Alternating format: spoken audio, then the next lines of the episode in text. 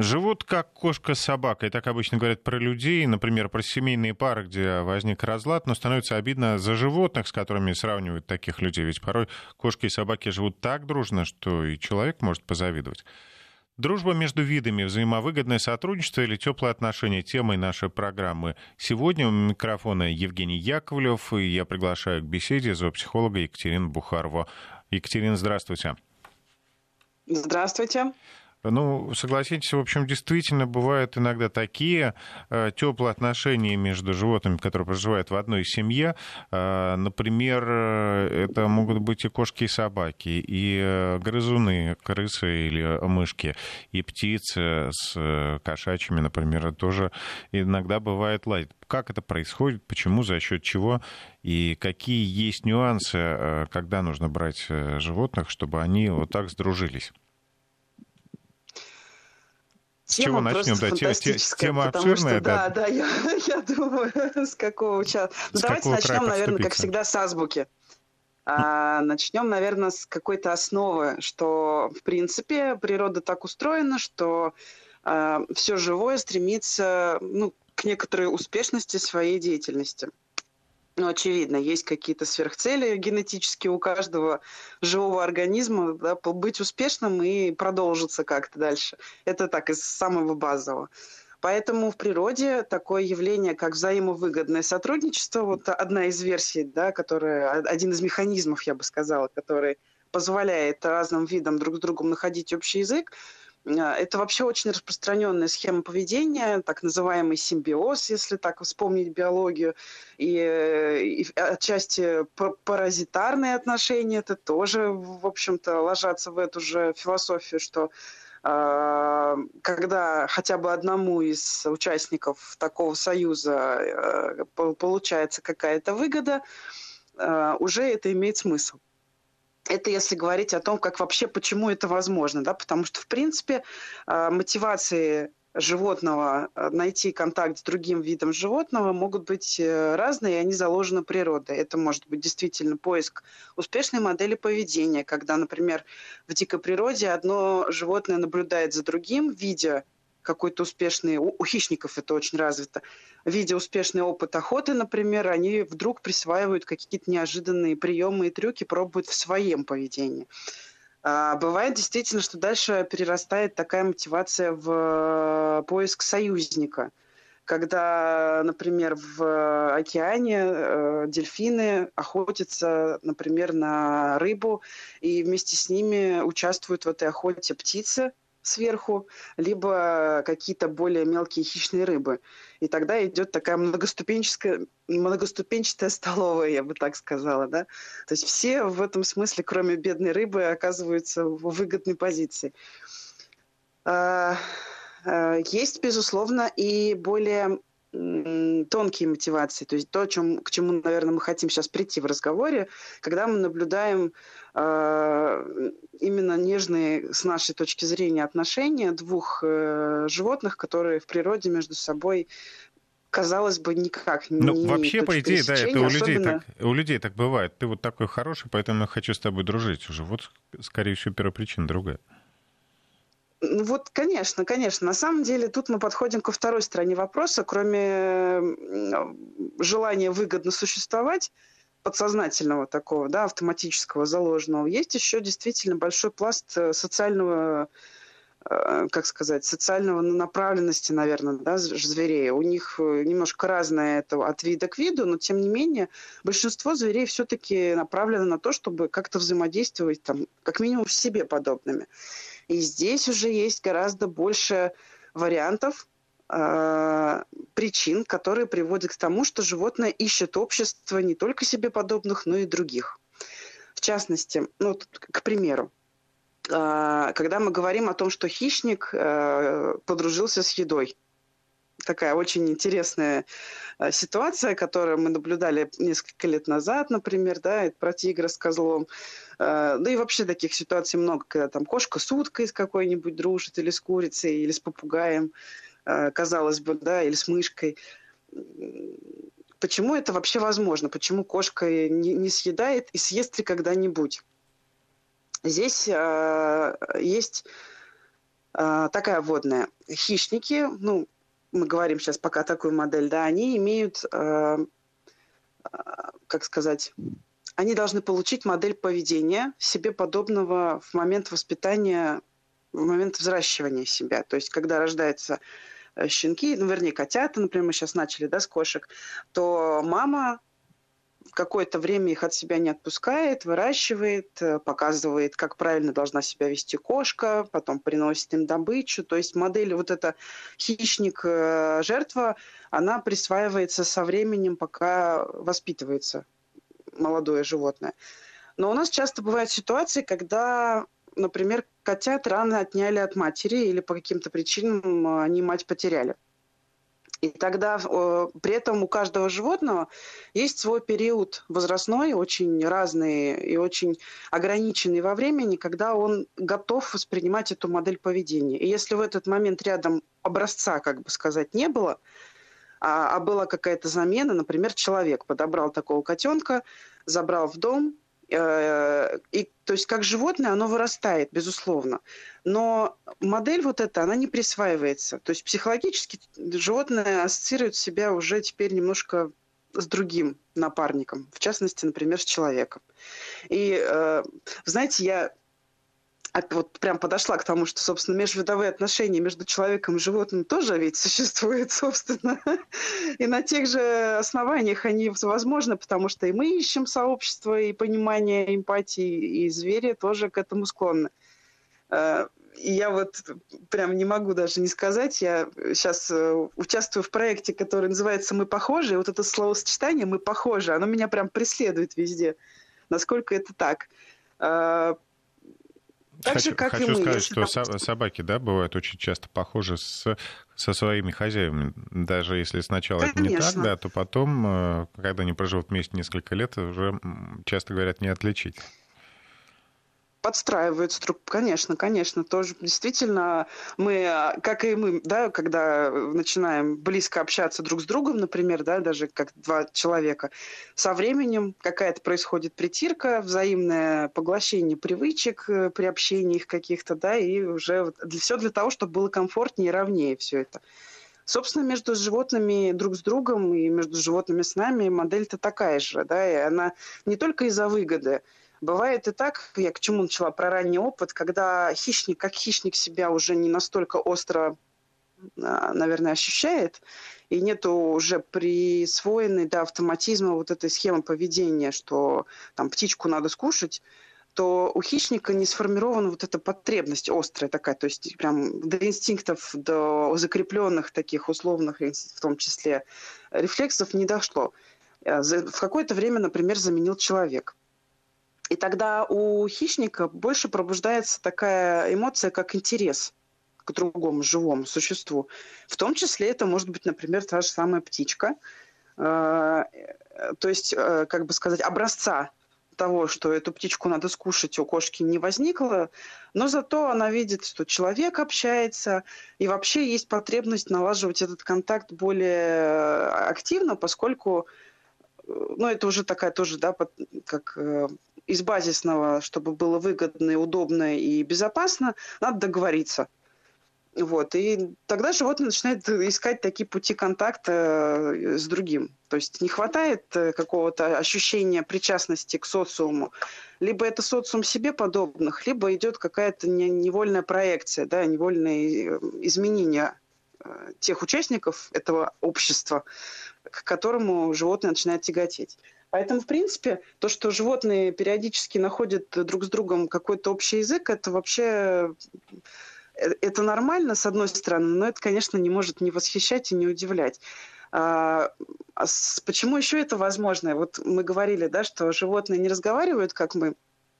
Они в основном воспринимают прежде всего невербальные какие-то сигналы, то есть движение тела, мимики, запахи, э, вот такие сигналы. И тоже интересно, ведь получается, у нас языковые системы, даже невербальные, это, в общем-то, разные. То есть нельзя прям прямую параллель проводить, что там мимика, допустим, человека и мимика собаки одинаковая. Или, ну, конечно, мы хотим, да, чтобы это было так, будто бы собака, например, улыбается или подмигивает, но это, конечно, другие немножко эмоции.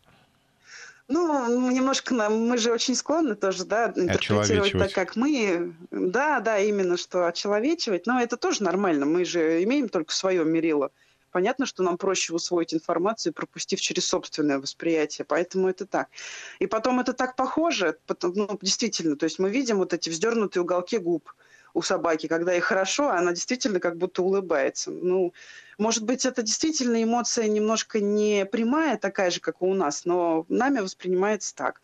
Или, допустим, когда идет удивление, э, и собака расширяет, или там кошка расширяет глаза, и мы видим вот эти плошки, да, большие, как и у человека, удивление, сразу глаза шире.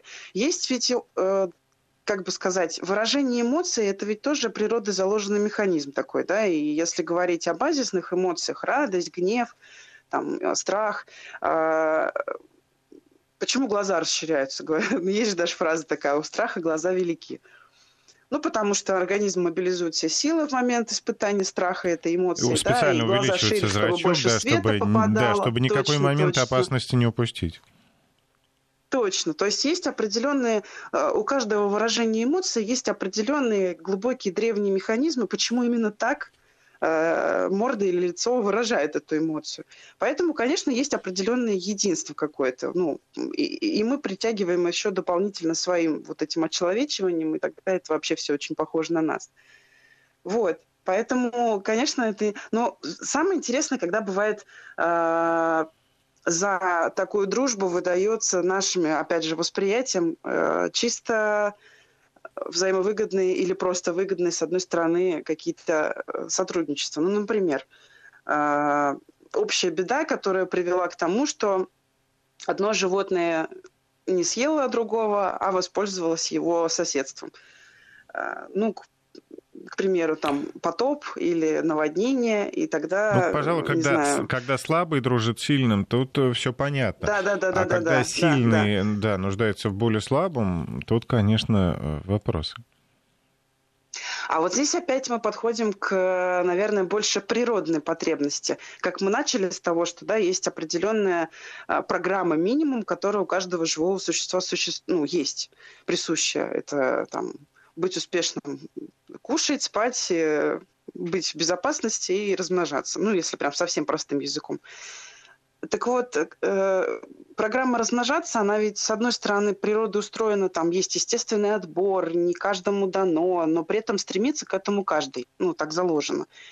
И сюда э, относим мы большую закладку, э, в том числе гормонального устройства организма, а, циклического такого. И если, например, у нас э, возникает нереализованный вот этот потенциал, ну, к примеру, материнства, это очень сильный мотиватор к тому, чтобы найти себе замену этого. Особенно если идет повышенный гормональный фон, и животное находится как бы это так сказать, ну не то чтобы оно опьянено гормонами, да, оно не совсем в чистом своем животном разуме, оно вот находится под воздействием этой потребности сейчас, поэтому это становится сверхценным.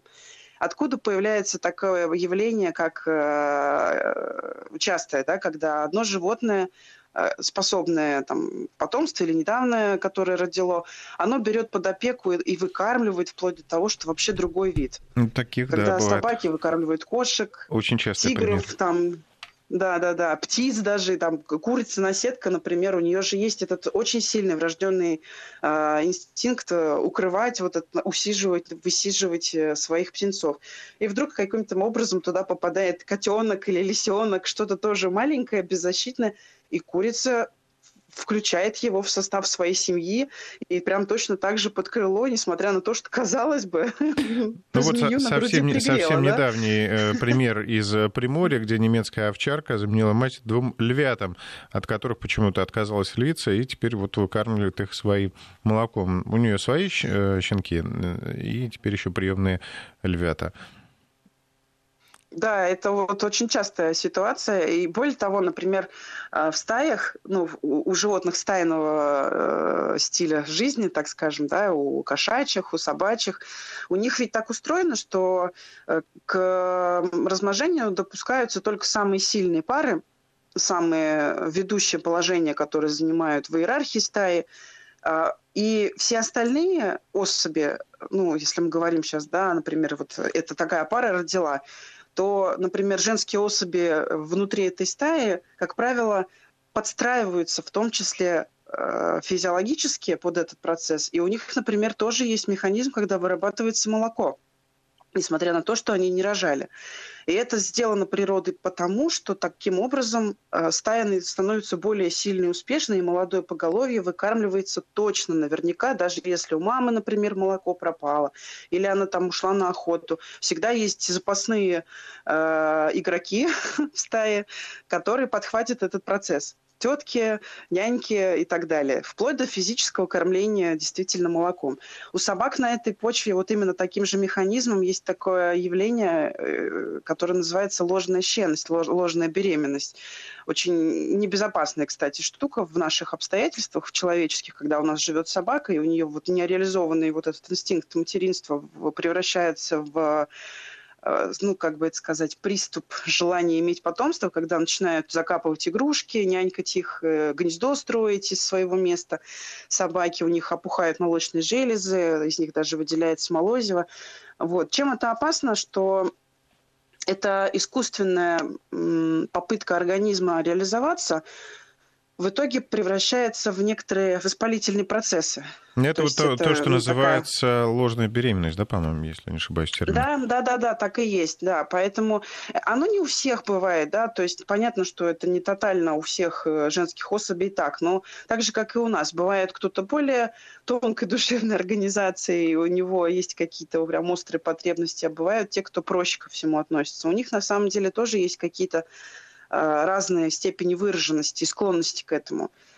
Вот, поэтому на самом деле, когда возникает такая э, ситуация, что э, и животное к этому стремится, или у него действительно есть потомство, и возникает тут э, рядом э, другое животное, у которого есть потребность в защите и в, в таком опекунстве, то этот момент, он очень быстро проецируется от одного к другому, и тогда мама очень легко принимает э, приемного вот этого э, неродного ребенка к себе под опеку.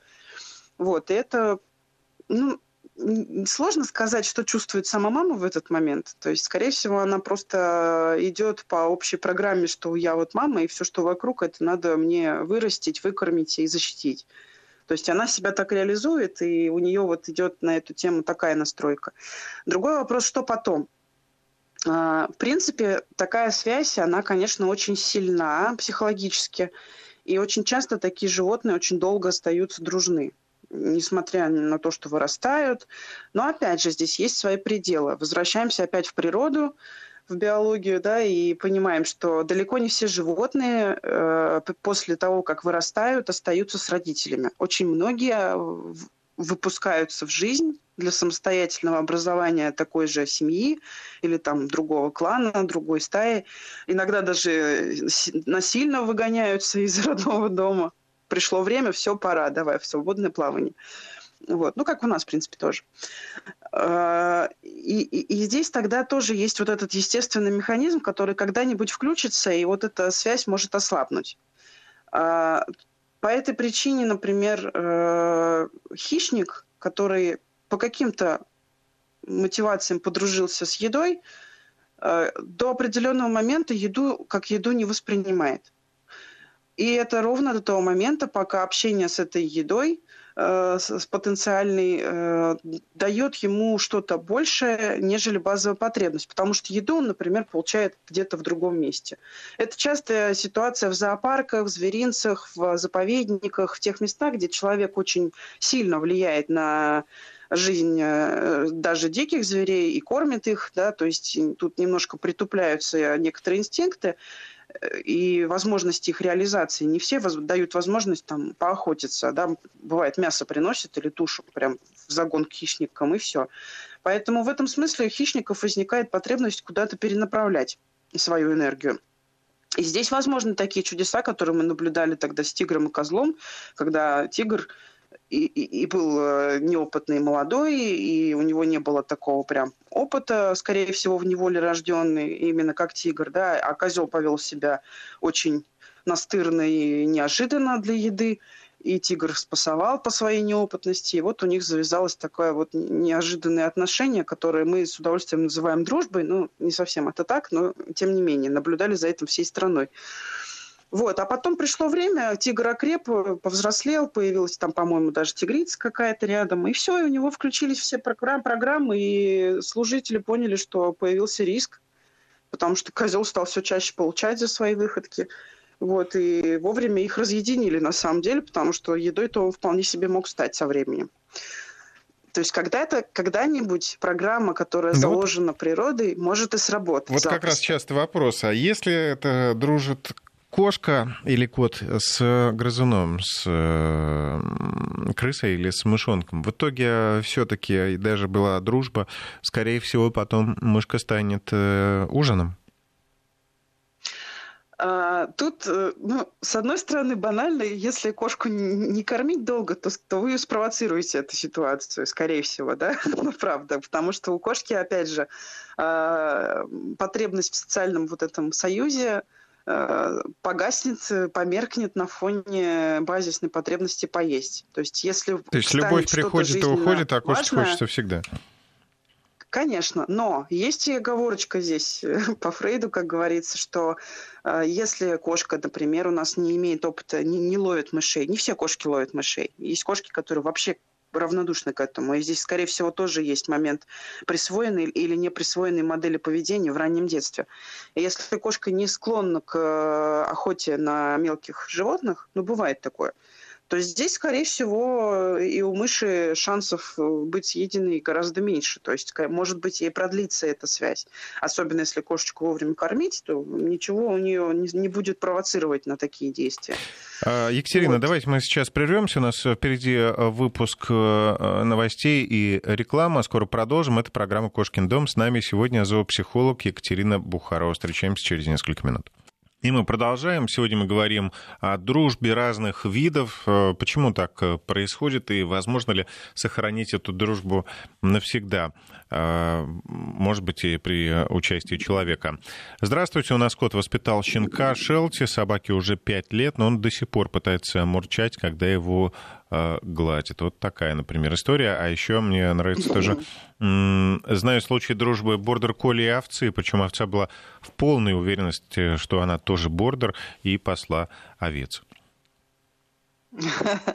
Да, отличные примеры, когда животные друг друга разных видов друг друга понимают почему-то лучше и договариваются быстрее, и друг другу другу друга как раз начинают перенимать модель вот этого поведения, да, которая кажется чем-то интересной или успешной. А, кстати, насчет овцы, тут недавно, когда к эфиру готовилась, э, так просматривала интернет на предмет вообще, что сейчас за последнее время появилось. Сплошь и рядом постоянные случаи интересные, но один из таких любопытных, когда слоненок э, в каком-то зоопар... в зверинце где-то не у нас где-то, по-моему, в Африке. Короче, слоненок потерял маму, очень рано. И она, они же очень тоже эмоциональные, и слоны вообще очень э, тонкой такой душевной действительно организации, животные сложные для нашего понимания и очень эмоциональные. И на почве этого пережитого горя слоненок перестал есть.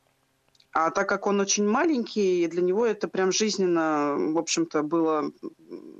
Ну, понятно, сказать, угрожало, угрожало почти, его да? жизни, да.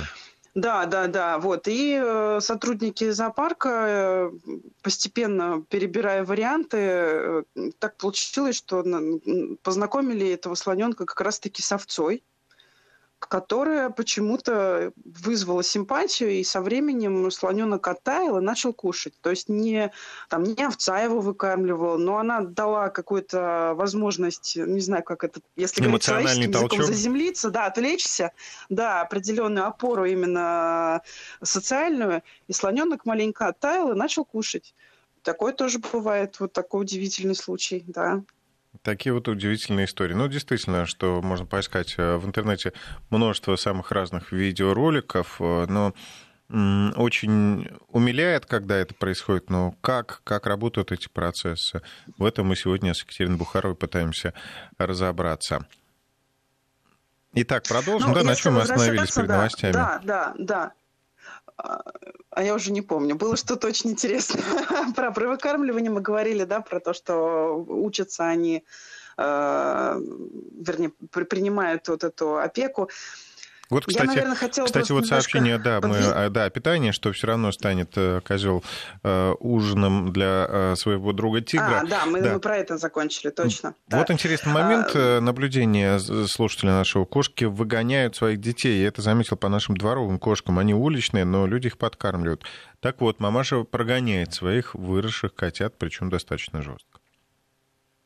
Да, да, это действительно так, это нормальная ситуация, да, что расширять ареал обитания э, молодые особи со временем сначала они становятся потомством, да, то есть которое требует э, внимания, которому нужно передать опыт, э, как раз-таки научить, как должен себя вести зверь этого вида, а дальше он выпускается на волю. Почему? Потому что он вырастает и становится банально конкурентом.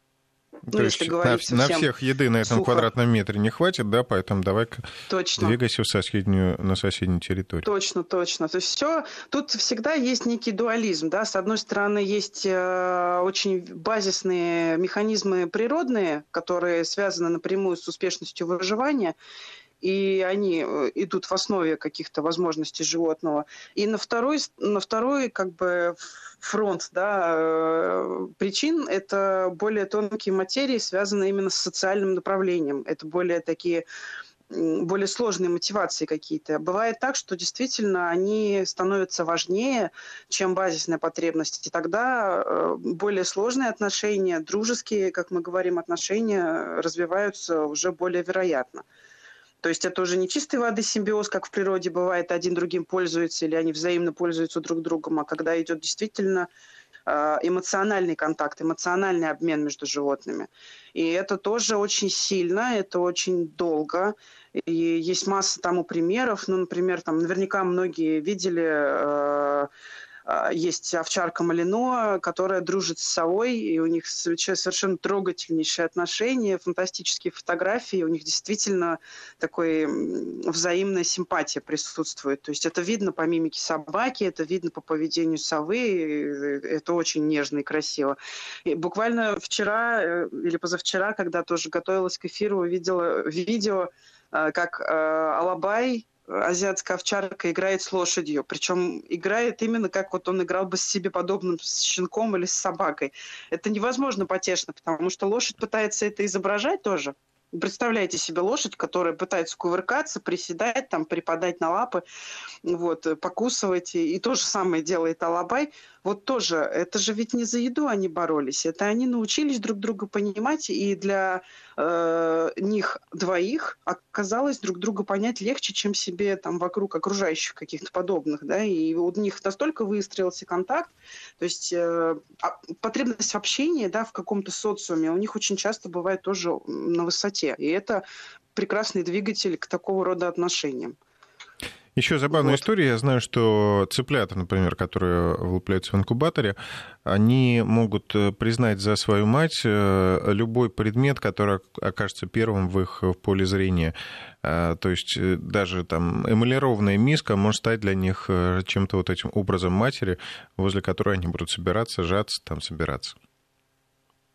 Верно, и это называется импринтинг, запечатлевание первого образа, самого важного в жизни. И как раз это то, о чем мы говорили, когда я говорила про образ э, правильного себе подобного, да, то есть mm-hmm. любой зверь, любое живое существо должно себя когда-то осознать как какое-то животное или какой-то вид и понимать, что присуще ему этому виду. И для того, чтобы это случилось, это не закладывается с рождения. То есть есть определенные генетические, конечно, предпосылки, но именно осознание этого, э, ну, в широком смысле этого слова, наступает благодаря тому, что животное в определенный возраст получает э, этот опыт. И если этого не происходит или опыт заменяется на какой-то другой, то и на всю жизнь закладки другие. Вот в чем дело. То есть здесь опять идет сочетание такого природного, врожденного, сложного, глубокого, древнего, да, и приобретенного. Поэтому, да, действительно, это возможно, что вплоть до неодушевленных предметов у птиц вообще это очень развито. Но и у зверей, кстати, тоже. То есть, на самом деле, как таковой импринтинг, он присутствует практически везде, и у человека тоже. Если человек до определенного возраста не, на, не будет погружен в языковую систему э, людскую, всем известен Киплинг с Маугли, да, и это не просто сказка.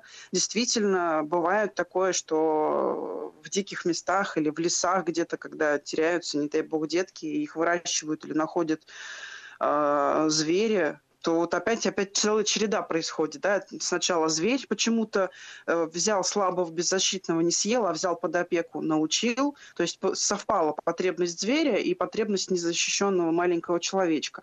Дальше человек растет, и так получается, что в самый вот этот так называемый сензитивный, то есть самый чувствительный период для восприятия опыта модели поведения, он видит не человека рядом, а, а видит вот этого зверя, видит этот быт, как что делает животное, как и, и обучается этому не то чтобы, как вот мы понимаем в нашем общем значении, пришел, выучил, а оно как бы залипает в память, прям, потому что в этот момент мозг и воспринимает это острее всего. Вот, поэтому такие, и, например, если человек не освоит вот этот опыт э, с человеком, с людьми, до определенного возраста, то человек может не научиться разговаривать вообще прям вот совсем. Потому что для развития определенных структур мозга, которые э, отвечают за речь, за вот эту языковую систему, они э, восприимчивы к, по, к получению опыта в определенный период времени, в определенном возрасте. У животных также. Удивительная история. Я хочу наших слушателей пригласить к беседе. А, расскажите, были ли такие примеры вот, симбиоза, такой дружбы межвидовой у вас дома? Какие животные смогли подружиться? И какой опыт, э, я имею в виду, чем, чем все закончилось? Потому что, как мы уже с Екатериной обсуждали, ситуации бывают разные, и заканчивается такая дружба совсем э, по-разному. А так что ждем вашей истории. 5533 в начале слова «Вести» — это смс-сообщение, 903-170-63-63 — это WhatsApp или Viber. Присылайте истории сюда. А, кстати, вот мнение на мой взгляд, умение охотиться у кошек совсем не обязательно связано с обучением мамой кошкой. Один кот наш был подобран на улице месячным котенком, другой трехмесячным, явно был выкинут из дома. Оба на даче, великолепные охотники. Максим из э, Волгограда. Ну, значит, это не мама показала, а так получилось. Ну, скажем, он не был изолирован от образа кошачьего животного, да, которое где-то он подсмотрел это. Понятно, что есть определенные врожденные инстинкты, ну, понятно. Но они, э, как бы вам сказать, задатки, ну, то есть э, какие-то склонности, которые мы дальше можем развить в навык, мы или зверь, неважно, э, они имеют разную степень выраженности у каждого. Это действительно уже генетически. То есть кто-то имеет настолько мощные закладки от природы, э, что э, охотник, что называется, с рождения, просто в силу своих, например, физиологического строения даже. Например, взять собак. Их очень много пород, да, порядка 400 пород, и многие из них культивировались человеком, э, и у них очень разный нюх, то есть у них очень развит, по-разному развиты те или иные функции организма, которые человек культивировал для чего-то и, например, охотничьи породы отличаются от охранных или от декоративных тем, что у них очень сильно развита вот обонятельная система. Э, практически вот у 100% охотников у них есть к этому большая склонность. Но среди них есть еще прям уникальные таланты. Так же, как и, например, поисковые животные, которые э, участвуют в службе человеку. Э, это собаки с потрясающими способностями в плане нюха, которые участвуют в э, поиске наркотиков, в поисках взрывчатки, в поисках людей, потерявшихся или там пропавших без вести. Э, это устроится на уникальных возможностях конкретных конкретного животного. Да, обучить можно, но обучить можно только тогда, когда к этому есть больше выраженная склонность. Скажем так, легче обучить, и тогда более успешно будет это поведение. Поэтому вполне возможно, что котята, э, с одной стороны, имели хорошую э, генетическую наследственность, и с другой стороны, все-таки видели какой-то хотя бы разовый опыт со стороны за другим кошачьим. Ну, практически наверняка это было так. Вот. Кстати, по поводу симбиоза такого, ну, проживания или дружбы, у меня вот есть пример мой персональный. У меня, э, ну, сейчас мопс, а до этого момента у меня была крупная собака, была бурбуль южноафриканский, это массив такой, серьезное животное. И так получилось, что он появился в семье, когда при этом были кролики в семье ну, мы безумные любители животных, у нас в квартире жили кролики, все было здорово. Вот, и когда появилась собака, он, получается, был щенком и рос уже со взрослой крольчихой. Так вот, у них выстроились такие отношения. Казалось бы, кролик, не в обиду всем, кто любит кроликов, но оно более простое, наверное, с точки зрения психики животное, нежели э, животное-хищник. Да? И казалось бы, ну что там кролику иметь какой-то интерес к, к кому-то? корми, да в клетке убирай и все.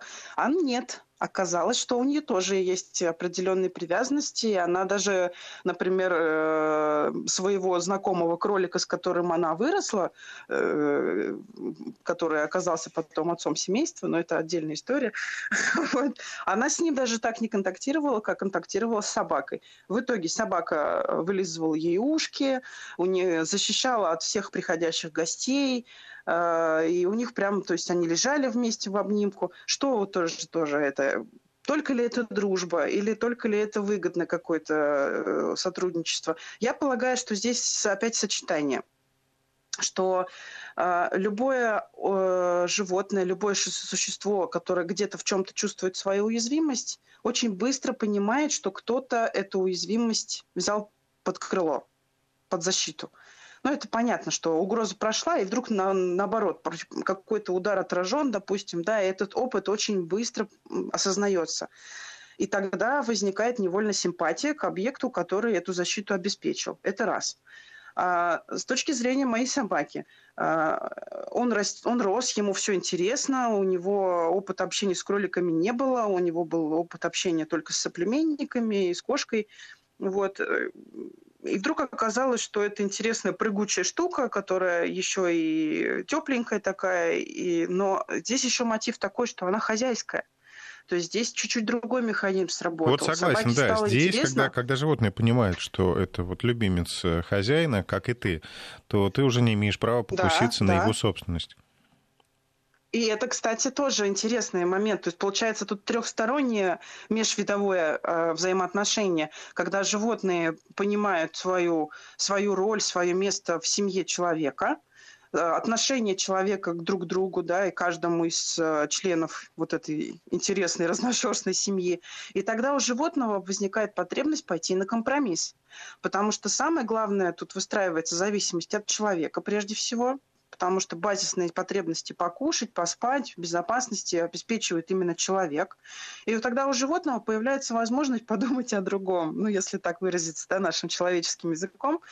Вот. И при этом оно э, для того, чтобы сделать вывод, как выстраивать отношения к другим зверям рядом, он, оно как бы анализирует ситуацию. Угрозы еде нету, угрозы, угрозы себе нету. Есть э, старший регулировщик, который, если что, конфликты пресекает, например. Да? То есть в стае царит понятная ситуация, кто кому кем приходится. И здесь просто сама эта ситуация толкает зверя на то, чтобы найти э, какой-то социальный контакт. И тогда э, есть место и игре, и интересу, и таким другим потребностям более высокого порядка, психо психоэмоциональным, да, получать другой вид опыта друг от друга. Вот что интересно. При этом именно, что влияние человека здесь не последняя составляющая. Вот такая еще важная штука. Вот сообщение в тему разговора. У меня две собачки и кошка, все двортерьера. К сожалению, не дружат, но при хозяйке помалкивают. Как раз вот... Вот. Да, бывает и так, что терпят. То есть, когда внутри что-то э, не до конца обеспечено в плане ну, кто-то, например, более тревожен по природе своей, и недостаточно понимания того, что здесь там а, угрозы еде нету, допустим, или там еще чему-то. И тогда между собой они условно не очень тогда договорились, но из уважения к любимому хозяину, так и быть, пакт о ненападении не заключают. Да. Бывает и такое. А бывает другая крайность, когда мы слишком э, пытаемся их опекать и боимся драк, допустим, и постоянно влезаем в их выяснение отношений. Бывает, что человек, наоборот, является причиной как раз-таки усиления конфликта. Ну, по своему опыту еще расскажу тоже историю. Была э, по глупости совершенно такая импульсивная покупка. Приобрели э, для ребенка крысу вместе с клеткой со всеми содержимыми, со всем содержимым. Крыс был маленький, и все это время собака-овчарка с ним дружила, потому что он даже спал на ней. И, но стоило вот крысу вырасти там, ближе к году, э, а как мы знаем, крысы долго не живут, стать взрослым животным, то вся любовь прошла, и собака тоже, что называется, терпела, просто знала, что ну, нельзя, потому что это будет неугодно хозяину. Э, ну, в целом была такая даже ненависть, наверное. Ну, да, в общем-то, с маленьким. Почему говорят, да, что да, чтобы подружить, например, котенка и щенка, ну, вообще кошку с собакой, самый э, лучший вариант – это брать их обоих маленьких. Потому что пока они растут, во-первых, они учатся более интенсивно друг у друга, потому что у них, в принципе, развитие друг, ну, у каждого развитие заключается в том, чтобы учиться всему окружающему. Это, во-первых. Во-вторых, либо кто-то один из них, допустим, становится ну, старшим, если взрослое животное уже есть, к нему берут там более молодое щенка или котенка в, в семью еще дополнительно, тоже шансов их подружить становится больше, потому что, как правило, природа так заложена, что ребенка, солдат ребенка не обидит, как говорится, да, то есть здесь вероятность их подружить гораздо выше, просто в силу тех самых, э, как бы сказать, мотиваций, наставничества и некой ответственности за молодое, за юное, за беззащитное. То есть здесь как бы угроза меньше, и тогда возникает мотивация, наоборот, возглавить или там э, обеспечить защиту какую-то. Екатерина, а какие виды подружить точно никогда не удастся?